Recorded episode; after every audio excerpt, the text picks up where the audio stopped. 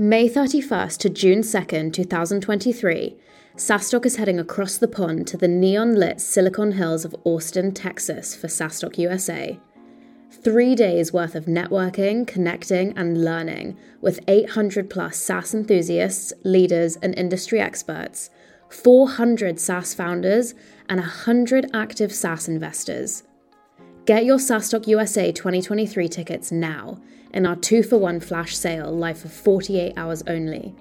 With only 50 tickets available, head on over to saastock.com forward slash saastock dash USA and use code SAASREV to get yours. See you at the Austin Marriott downtown in May. Constructive criticism, right, which, which kind of hurts but uh, if I had to say, that's that's the thing that's helped me the most. Whether it's my kids that tell me, "Dad, you're not listening," like when your kid tells you something like that, right? It stops you in your tracks.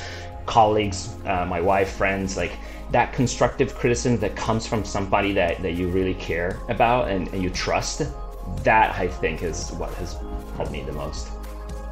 Hey everyone, welcome back to the SaaS Revolution show brought to you by SaaStock the conference that helps SaaS companies get traction, growth, and scale.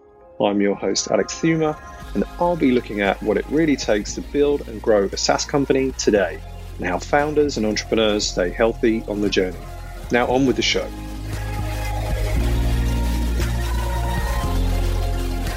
All right, welcome to the SaaS Revolution Show. I'm your host, Alex Theuma, CEO founder of SaaStock. Uh, delighted today to be joined uh, by Massimo Arrigoni, who is the CEO of BEE. Welcome, Massimo. Thank you, Alex. Uh, thanks for having me.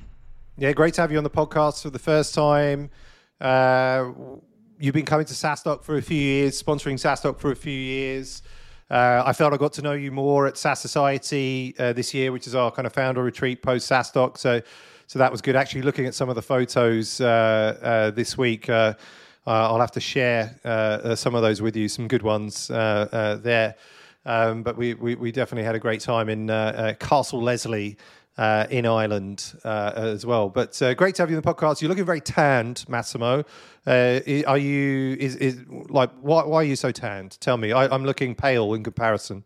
That's funny. Yeah. well, I'm lucky to live in California. I live on the on the coast in Santa Cruz, just south of San Francisco, about an hour and a half south, and I like working out at lunchtime and so I'll go for a run. Um, so it, it, it's awesome to go on a, on a run on the beach, and so that, I think that's that's what does it. But I, I love but I love Dublin. Um, you know, SaaStock is really it's one of my favorite favorite shows of the year. I, I always uh, tell uh, everybody that's a, it's a it's a great time. It's a great city. Uh, so even if you know you can't go running uh, at lunch on the beach, maybe some people do in Dublin too. Yeah, yeah, you, you, you can you, you can do it. I mean, like we had there was so many side events at SaaStock this year. Uh, I saw, I think it was like Northzone. They were doing paddle boarding down the River Liffey, uh, which was a kind of new one with a bunch of entrepreneurs. So I was like, "Where's Hanno from Personio?" And it's like, "Oh, like we're all going," uh, and um, or even from whereby they were like paddle boarding down the River Liffey when they should have been at the conference, but it was just kind of you know part of the experience. And we don't like a lot of people go running in the mountains uh, you know, outside of Dublin and the beaches. And I've done none of those things. Uh, like I haven't even been to the beach in Dublin. I haven't been to the mountains. Uh, and I definitely come on, haven't come on. down the river. I mean, come on! Like I'm too busy running the bloody conference. Uh, but uh, maybe maybe next year, or we can we can we can combine all three in, in the next year's SaaS Society or something like that. But uh, uh, but anyway, Massimo. So we know you're in Santa Cruz, uh, and that's about as much as we know. We know you like exercising as well lunchtime uh, and have a great tan. But you know, who is Massimo Arrigoni? So I grew up in Italy. Was born in Milan, great city. Have you been, Alex? Have you have you spent time in Milan at all? I haven't. I've done Rome, Napoli, uh, See, and where I've been I, to uh, Capri. I, have been down south, Puglia. You know, all, all, all down south. So uh, often people that go to Italy tend to skip Milan, or maybe they fly in. Um, but they yeah spend at least a couple of days. It's a great city and it's improved a ton over the last uh, 20 years or so. So i grew up there and then during college during my third year i ended up studying at ucla in los angeles um, which was fantastic. It was 1995 i'm a big basketball fan and the the the uh, um, the team won the NCAA championship that year, so that was that was a lot of fun. And I also ended up uh, meeting my wife uh, at UCLA, so that dramatically changed the trajectory for me. So I did go back to Italy to to graduate there, and and uh, but then I I moved to the states, and that's how I ended up uh, in the states, and and also being um, in uh, at, UCLA in, in 95 was uh, interesting also because uh, things are happening with the starting to happen with the internet and so uh, I remember that like there was some buzz you know um, and that's also something that affected my career for sure I, I, I then got into e-commerce uh, uh, and, and, that was one of the reasons and here I am 27 years later still still married and we have four kids we do a lot of uh, happy hours with uh, good wine and cheese. That's probably one of the reasons why we're still, you know, going strong after all yeah. these years. Very cool. and why, why, why Santa Cruz uh, specifically? Obviously, US is a big place. I know you were U- UCLA, but um, that, that's not quite, I guess, kind of. I mean, it's California, but uh, but yeah, why Santa Cruz? Yeah, so my my wife uh, grew up in the Bay Area. She uh, she was born in Santa Clara uh, when Silicon Valley was, you know, uh, not the Silicon Valley that, that we see today and then moved to Santa Cruz and went to high school there. Uh, in fact, two of our kids are going to the same high school that she went to, so full circle there, which is really cool. cool. And so that's why we, we ended up moving there uh, a few years ago, and it's yeah, great place. I, I associate Santa Cruz. I've, ne- I've never been, but uh, with surfing and skateboarding, is is that true? And and do you do either? I suck at both. So uh, no, I did not grow up uh, skateboarding or or surfing. Um, and I tried skateboarding. I'm not even going to try because I'm gonna I'm gonna kill myself. Uh, but surfing, I tried with my my son. I have a 17 year old son. Uh, he's good. I'm not, and I don't think I have the the time and the will to put into it. It's it's difficult, man. It's not easy. Yeah. So I don't know. I, I, I don't, I don't know if I could do it. Yeah, I mean, I, I don't know if I'm, I, am maybe we should say we're, ne- we're never too old, obviously, to motivate the, the, the listeners. But um, I think with surfing, I feel a little bit like too old. And I feel like as I get older, I'm definitely more, um, uh, you, you know, averse to anything that's kind of like has a little bit of danger. And I feel like, oh, if I go surfing, I could get smacked into the rocks or, you, know, I find like sort of like excuses which make me think, well, I'm probably just safer on land. And uh, skateboarding, I actually used to be really into skateboarding uh, as a kid. Uh, and then I just remember one day uh, as a kid, I was racing a car down the street, and you know, I came off the, the skateboard and my face hit the pavement and I, I, pretty much scraped like Ouch. you know all the skin off my face and had to go to hospital. Um, luckily, I mean it's probably why I look like this, but um, uh, but anyway, that was kind of like one one moment where I was like, oh, you know, also like skateboarding can can really hurt sometimes, and uh, yeah, I don't know, I'm just a, a, a bit uh, averse to danger and wouldn't do like bungee jumping or skydiving or anything like that uh, now. Just you know, kind of keep anything that's a risk of life or injury keep me away from yeah. that.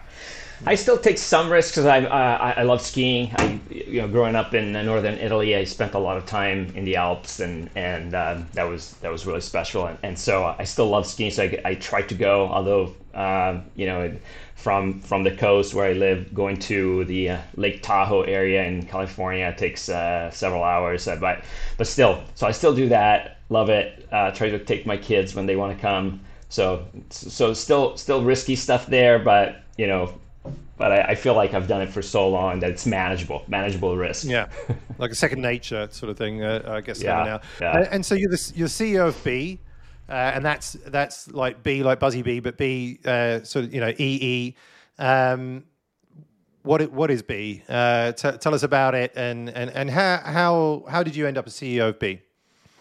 Yeah, so so Bee uh, plays in the no code uh, uh, visual building uh, tool space. So it's a it's a visual builder to create emails, landing pages, other digital assets. In fact, the name stands for best email editor. That was the internal project name when we first started, and then it, it just we stuck with it. so makes sense. Um, about it. Yeah, there you go. So so it's a it's a great space. Uh, you know, there's a there's a lot of content creation going on uh, all the time, and and and so um, we have uh, we have tons of people that use the tool. So you can use it either online at befree.io. You just go there and click start designing, start doing that. Uh, and then a lot of people probably don't even know that they're using it because we have a, an embeddable version of it, and a ton of companies have embedded our Visual Builder into their software. So in Martech, uh, great great tools like Iterable, Customer.io, Bloomreach, Freshworks, uh, many others, but also companies that are not necessarily seen as a you know necessarily a marketing platform. So Network for Good for fundraising, or Herefish or Sense for recruiting, and you know almost any space where you can think of okay that tool. There's some content creation in there we have hundreds and hundreds of, of those applications. And, and so if you put the two together, there's millions of people uh, that have used our tool to, to, to create, to design emails, landing pages, etc. Uh, so super, super exciting.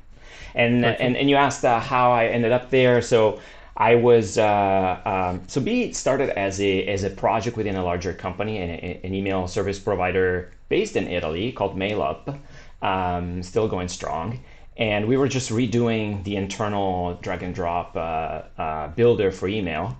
And then at some point we decided, hey, this looks pretty good. Let's th- just throw it up on the web and see if anybody likes it.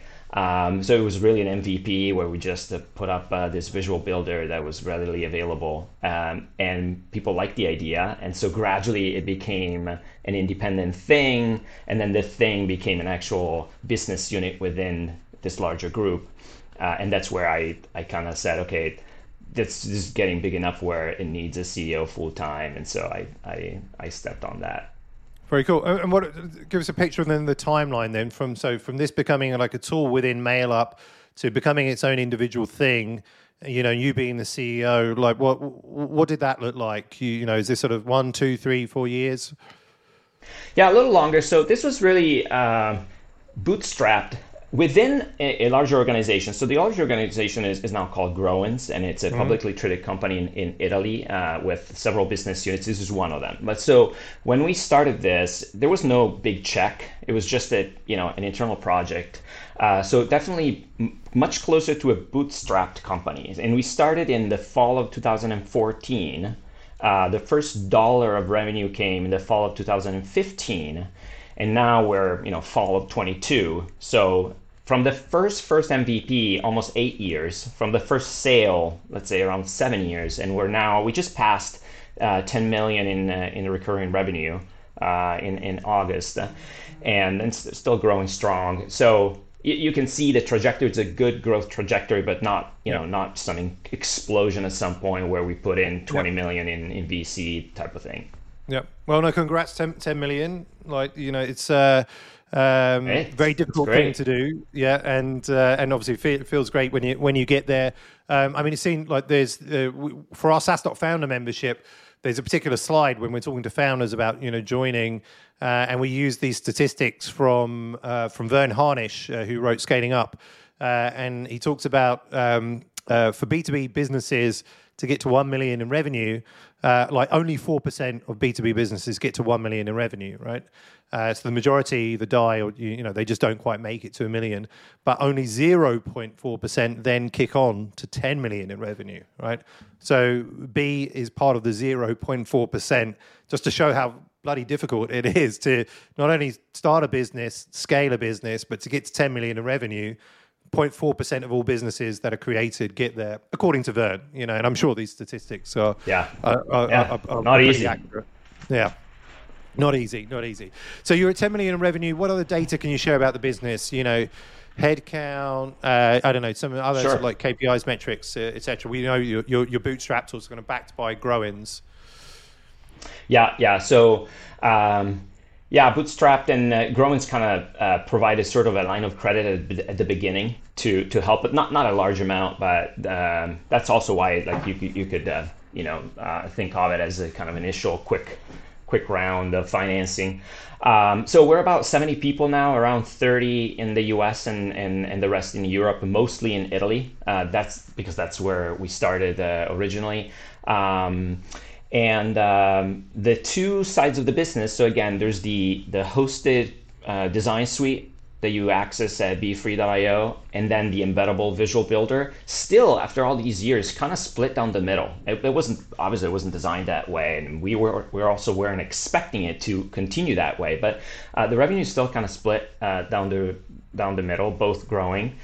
And um, I did a presentation, by the way, at, at Talk on uh, a, a, switch that we did earlier this year uh, from free trials to full freemium on our uh, design suite and uh, shared a bunch of data there. I know you guys are going to uh, put out the video soon, so if people are interested, uh, uh, there's a lot more data there.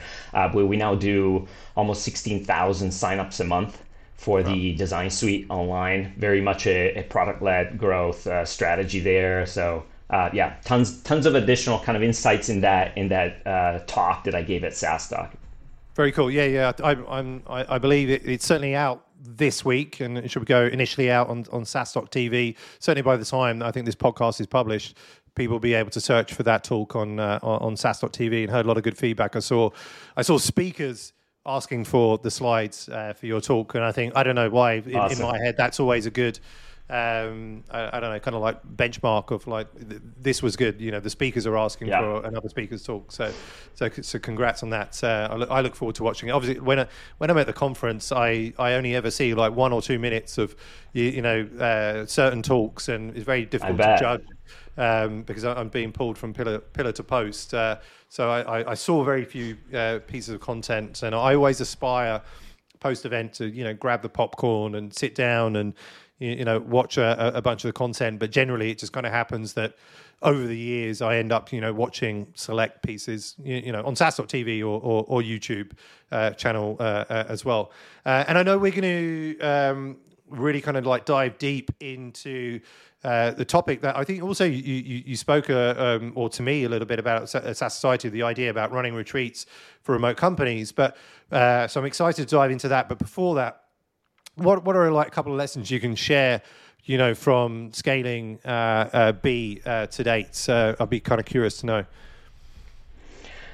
Sure, and, and and you said you know how difficult it is to get to uh, the the 10 million mark. Uh, there's always a component of uh, of luck, uh, and in our case, uh, being a remote company, um, we lucked into on one side being close to the initial adopters of of the product, and at the same time uh, especially when you're selling software to other software companies. Uh, so let me backtrack for a second. The first product that we put out was our embeddable builder, and so that that's sold to other software companies, right? So a lot of those companies uh, are in the San Francisco area, uh, uh of course, for obvious reasons, and and so me being here was very helpful. I literally, you know, uh, sat down with with some some startups back then they were startups. So, for example, Iterable uh, comes to mind. you know, sitting down with the, with the founders because uh, they were just starting out. So that was extremely helpful to kind of test the MVP and get feedback. But then at the same time, we were able to hire people not necessarily in the Bay Area, which would have been extremely hard and, and expensive. So, uh, lesson there, like be, being able to at the same time, uh, being where the customers are and not having to hire there if if it ends up being a very expensive place to be, uh, that helped a lot. In fact, uh, looking back, had we not been able to do that, I don't know if we would have we would have gotten where we are today. So that that was a that was a, a lesson. And then the other thing that I would say, over time, we have been able to increase prices and um, price when you review prices and and and if you have been building into the product new functionality you know, you know value that you've been adding value to the product you communicate well enough you tell customers in advance you should be able to raise prices in a reasonable manner without grandfathering. So whenever we did price increases we never grandfathered. And um, the pushback was always very small. Of course you've got some people that are you know not happy about it. Uh, but especially if you're real about what you're doing, you're, you're reasonable, you're fair. So that's another lesson. Like over time, we would do these uh, bump in, in MRR, uh, you know, 15, 20% bump thanks to a repricing. so that's something to keep in mind. Uh, uh, I know, uh, uh you know, the ProfitWell, Patrick always talks about it, for example. So yeah, very useful. How how often would you would you do price increases um, as an example? Every two three years per product line. So we we have two product lines, as I was saying yep. earlier.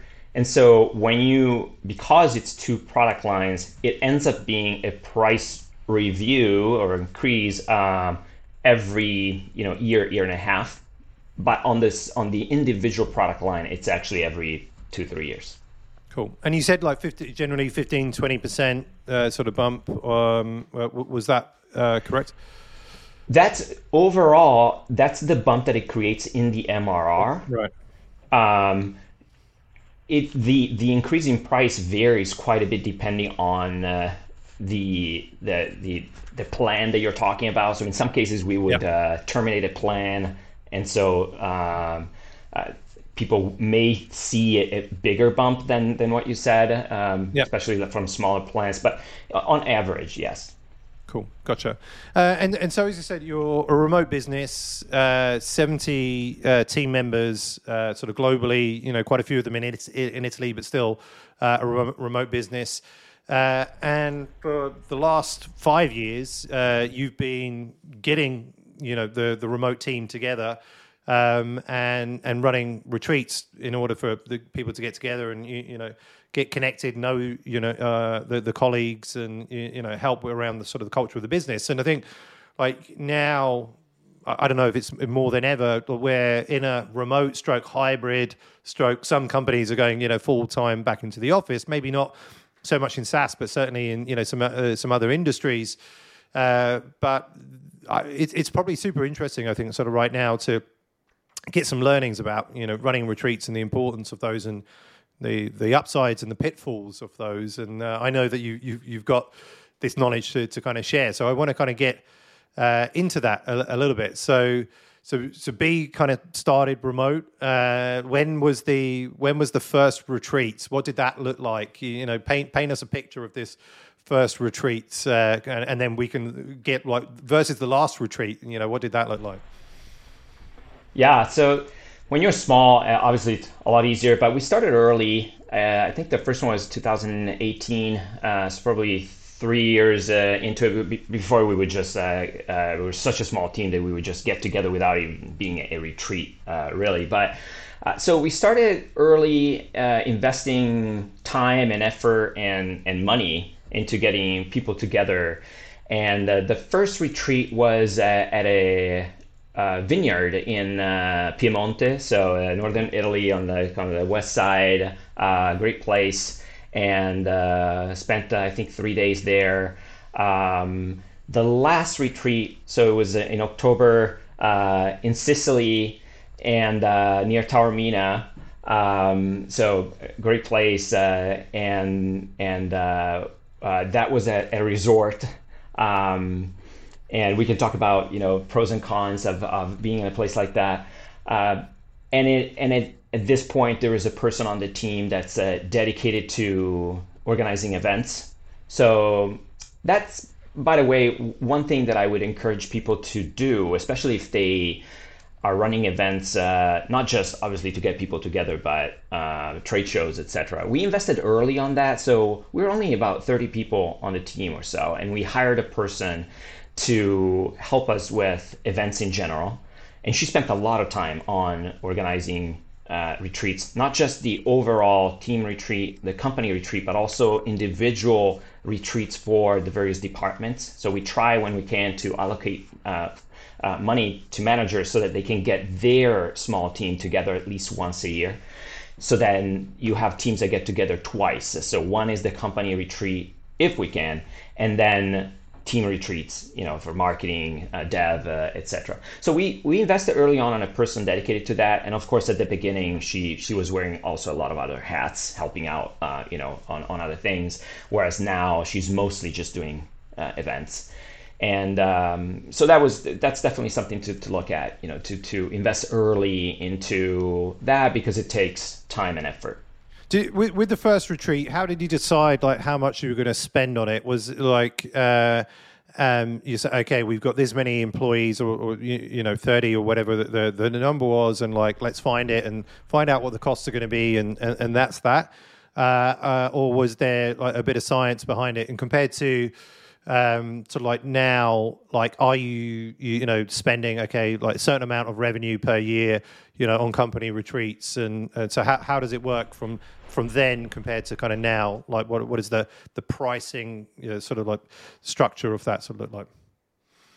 So there was no thought really put into it yeah. at the beginning. We just we just did it. Um, now it's a much bigger dollar amount, and so uh, uh, last year, between everything, I think we spent around three thousand dollars per person uh, on uh, on getting people together again, not just one time for the company retreat, but uh, for department retreats as well.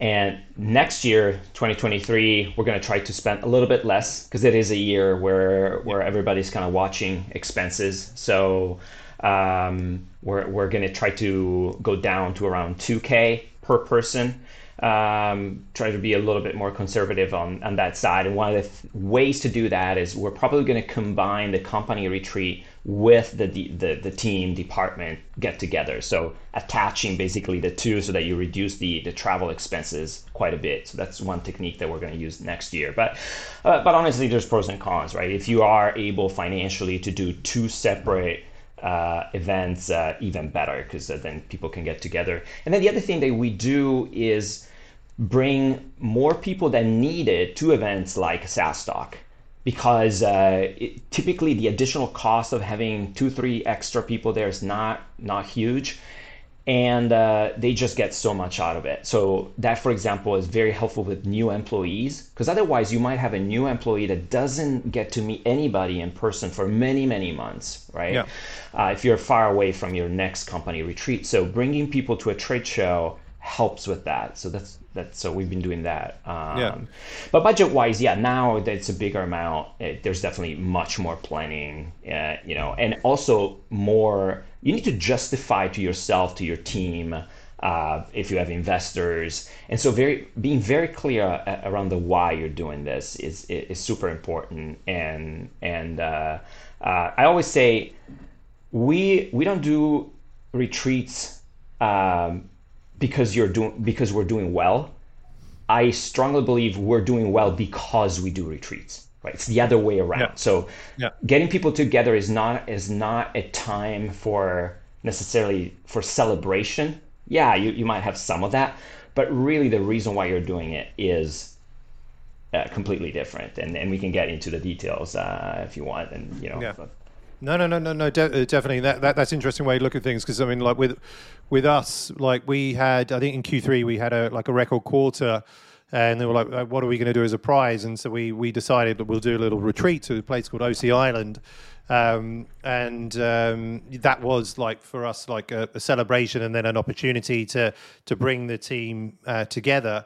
Uh, but I think I, I like the way that you're sort of thinking about it. We don't why why necessarily wait for you know a celebratory occasion of which we hope there will be many and opportunities throughout the year to say let's all get together uh, you know as a business and uh, and you know have uh, such a retreat. So uh, it's uh, yeah, if you see it, see, if you see it as a celebration, it's easy to to to cut it out of the budget when things get harder, right? Because yeah. you're it's like a nice dinner. Well, we don't really need to have the nice dinner. Uh, we can just yeah. say thank you to each other.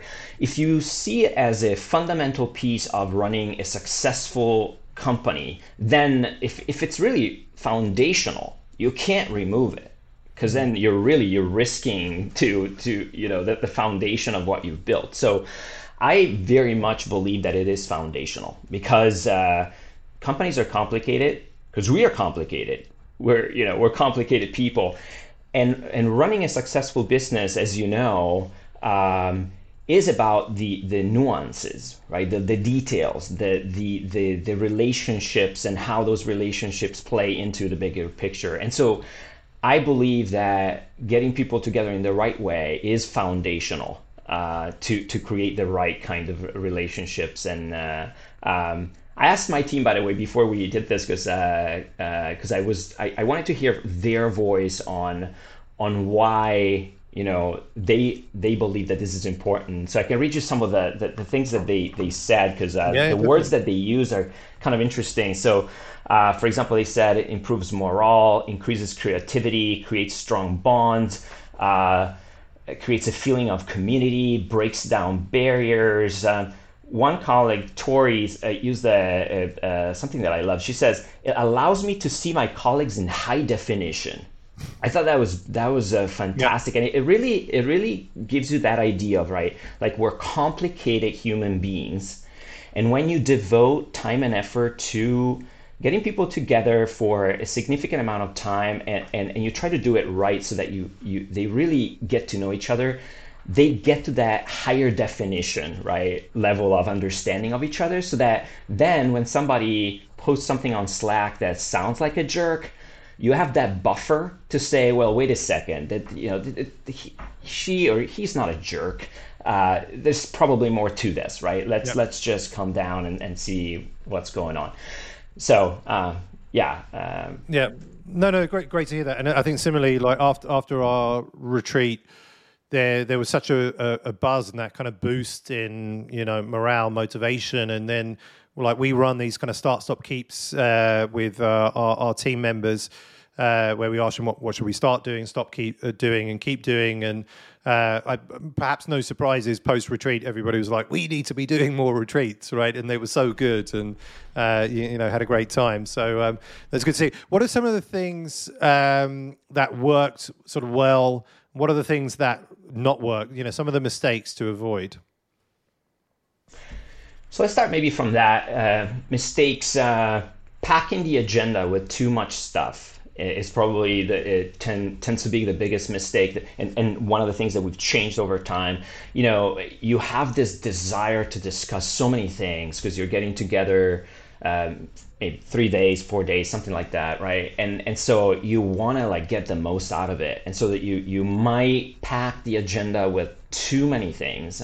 Whereas again, since we said that the foundation is to develop these relationships, break down the uh, silos, etc., then it's actually good to leave just empty space and just let people decide to have small conversations, go for a walk uh, you know, whatever it is. So over time, we've reduced the number of things that we put in the agenda and increased the number of just hours that are empty. And so you decide whether you want to play soccer, uh, you know, or whatever. Which also brings me to the idea of like, should should you do this in a city or more like a resort type of place? So it's not necessarily a, a mistake; it's a choice. There's pros and cons, but uh, in our experience, being in a place that allows for more options without leaving. So if you're in a city, you, you leave the facility where you're at, and immediately you have uh, transportation challenges potentially. You know, people getting lost and whatever, especially if they don't speak the language. If you are in a resort type of place, uh, resort sounds fancy, and then you, you feel like okay, you're wasting money. No, no, it's it's just like let's just say a place that allows for options. Um, it creates that ability to to pick, right? People can pick what they want to do. Uh, it could be they're playing playing tennis or whatever, and and um, that we, we found that to be helpful. Um, so uh, transportation is is is always challenging. So we've made we've made we've had some challenges there. So one of the things that we've done recently, for example, creating a, a buddy system, uh, so that uh, you don't forget people. so last year, for example, we were in Naples, Italy, and we literally we left. Uh, we had two buses.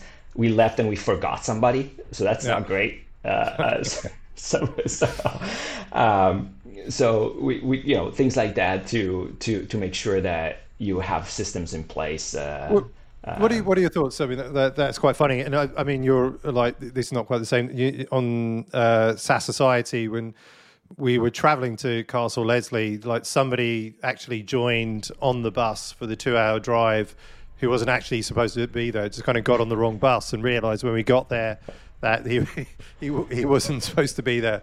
Um, so the opposite of leaving somebody behind, bringing somebody that wasn't That's actually funny. supposed to come.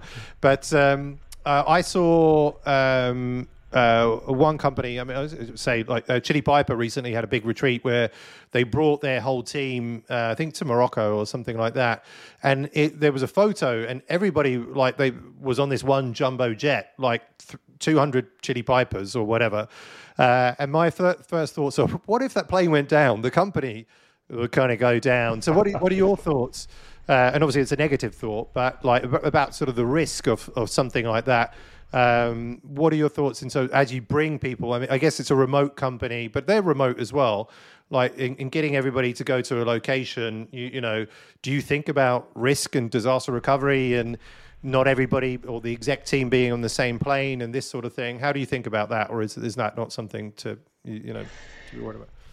it's not something that we've been deliberate about, uh, but uh, we weren't all on the same plane. Maybe it, the thought would have crossed my mind had we been in the on the same uh, airplane.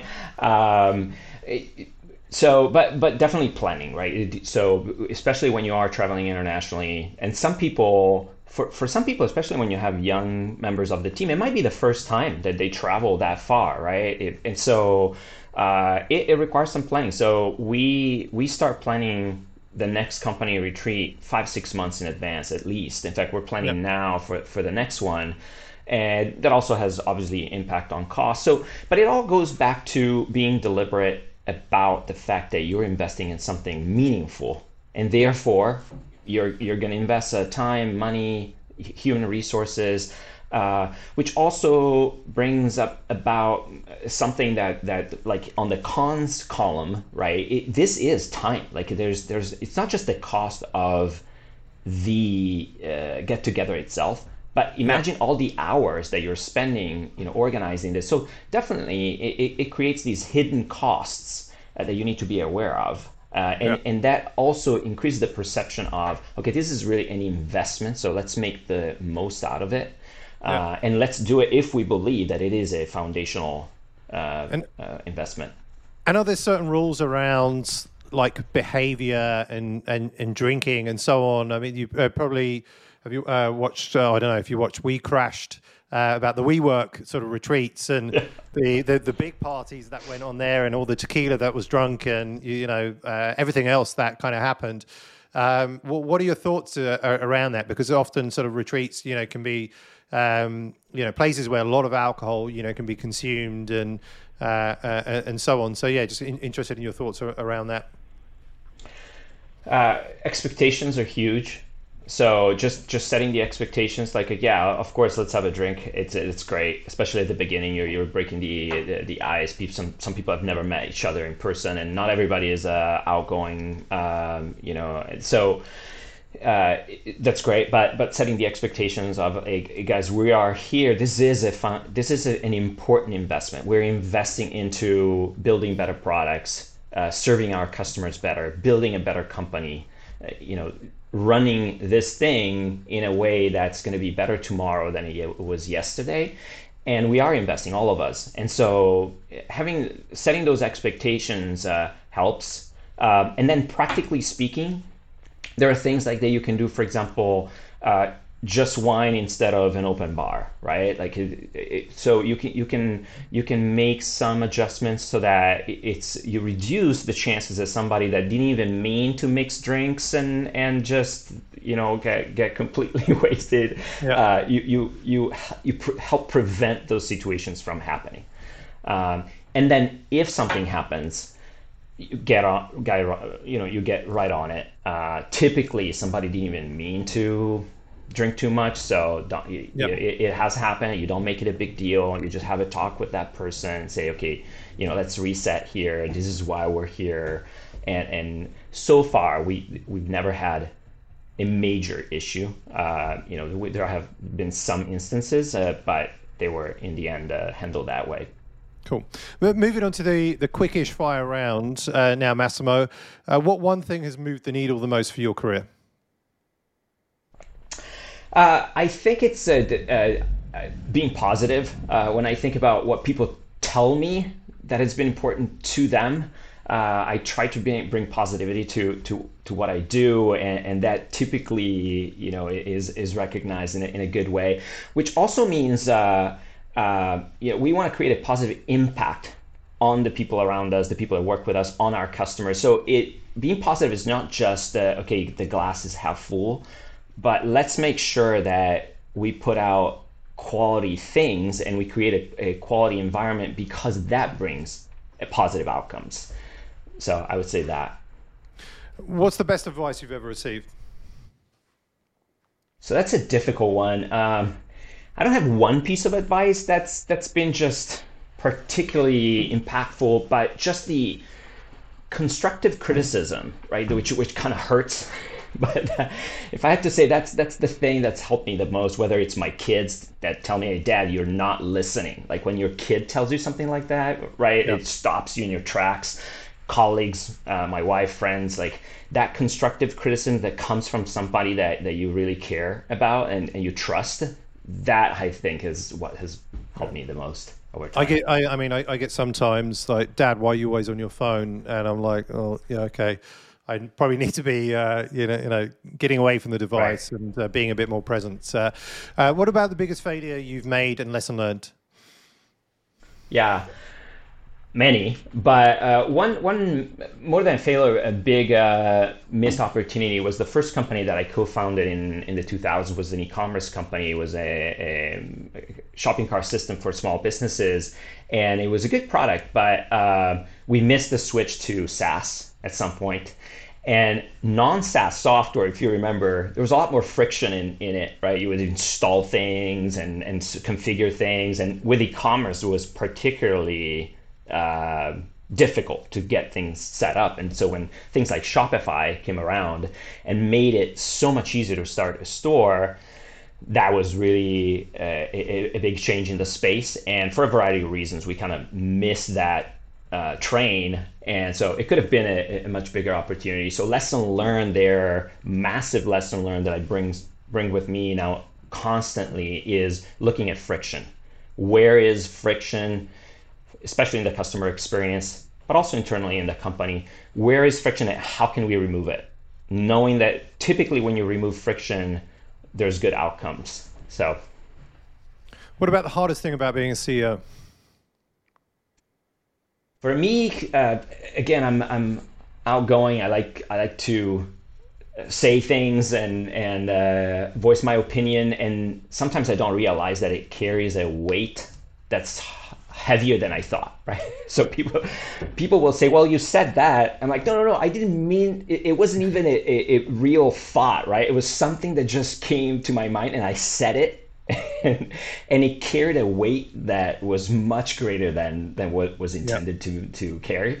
So that's I, I need to catch myself sometimes to just shut up, just don't don't say something unless you've really thought about it. Well, what about your daily routine? What does that look like? So as we were saying at the at the beginning, uh, being in the on the west coast of the U.S. and a lot of people in Europe, I um, I I try to uh, get up early and start working around seven a.m. Um, so a lot of coffee with those meetings in the in the morning, and then uh, when I can, I try to work out at, at lunchtime. I, I, like that, like the light outside, uh, etc. So I've, recently I've gotten in, back into tennis a little bit, uh, which is fun, and um, and then the, the afternoon is more like non-meeting space. So I try to to leave empty space there to to do that kind of that kind of work. Um, and then in the evening, uh, hanging out with uh, friends, my wife, the kids, etc. Um, so I typically stop around six or so. How many hours a night uh, sleep do you get? I try seven. Uh, uh, although I'm not always uh, successful, not one of the things that I'm best at. Uh, I'm working on it, but I try try to do you know around from from 11 to 6 or 11:30 to 6:30, something like that. Cool. Uh, and uh, as, as we know, I mean, there you, you know we, have got a, a, market downturn, a, a recession. You, you, know there are a lot of cuts happening. There are headwinds facing SaaS. So, what's your advice to those that are listening about you know getting through these headwinds? Again, we didn't do a big uh, round of financing, so I'm not gonna uh, uh, touch on on, on that. Uh, there's a lot of advice out there in terms of um, you know keeping um, extending your runway, etc. But for me specifically, I can tell you what I, what I'm doing is going back to the core, like spending more time on listening to the voice of the customer. So in my case, it might be listening to calls that were recorded by the, the sales team or, or other things. So I, I think it's one of those times where you need to go back to the very core of why the product exists and and just and just build on top of that. And yes, watch expenses, etc. But going back to the core, I think refocuses everybody on what matters the most and so you also make those decisions uh, i think uh, more closer to the very reasons why uh, you're selling something and, and, and i think that will end up uh, you know allowing us to weather the the, the storm and, and come out stronger when the headwinds go away very cool. Great, great advice there, uh, Massimo. And uh, so, w- where can people find you online if they, they want to reach out and connect to you?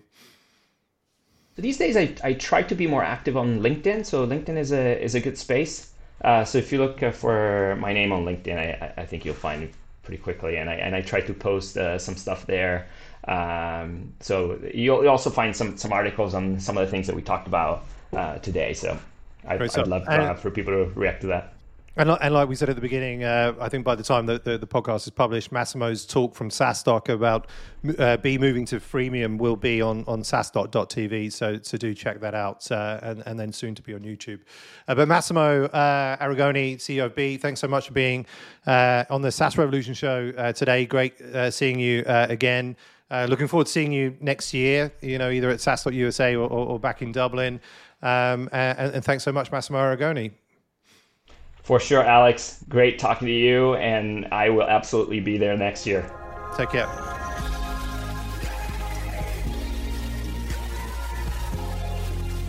Thanks for tuning in to this week's episode of the SaaS Revolution Show. I hope you enjoyed it. And if you learned something from it, check out saastock.com forward slash events to find all the upcoming SaaStock conferences around the world. Want exclusive SaaS content and actionable insights to grow your SaaS? Join our community of over 36,000 SaaS founders at SaaStock.com.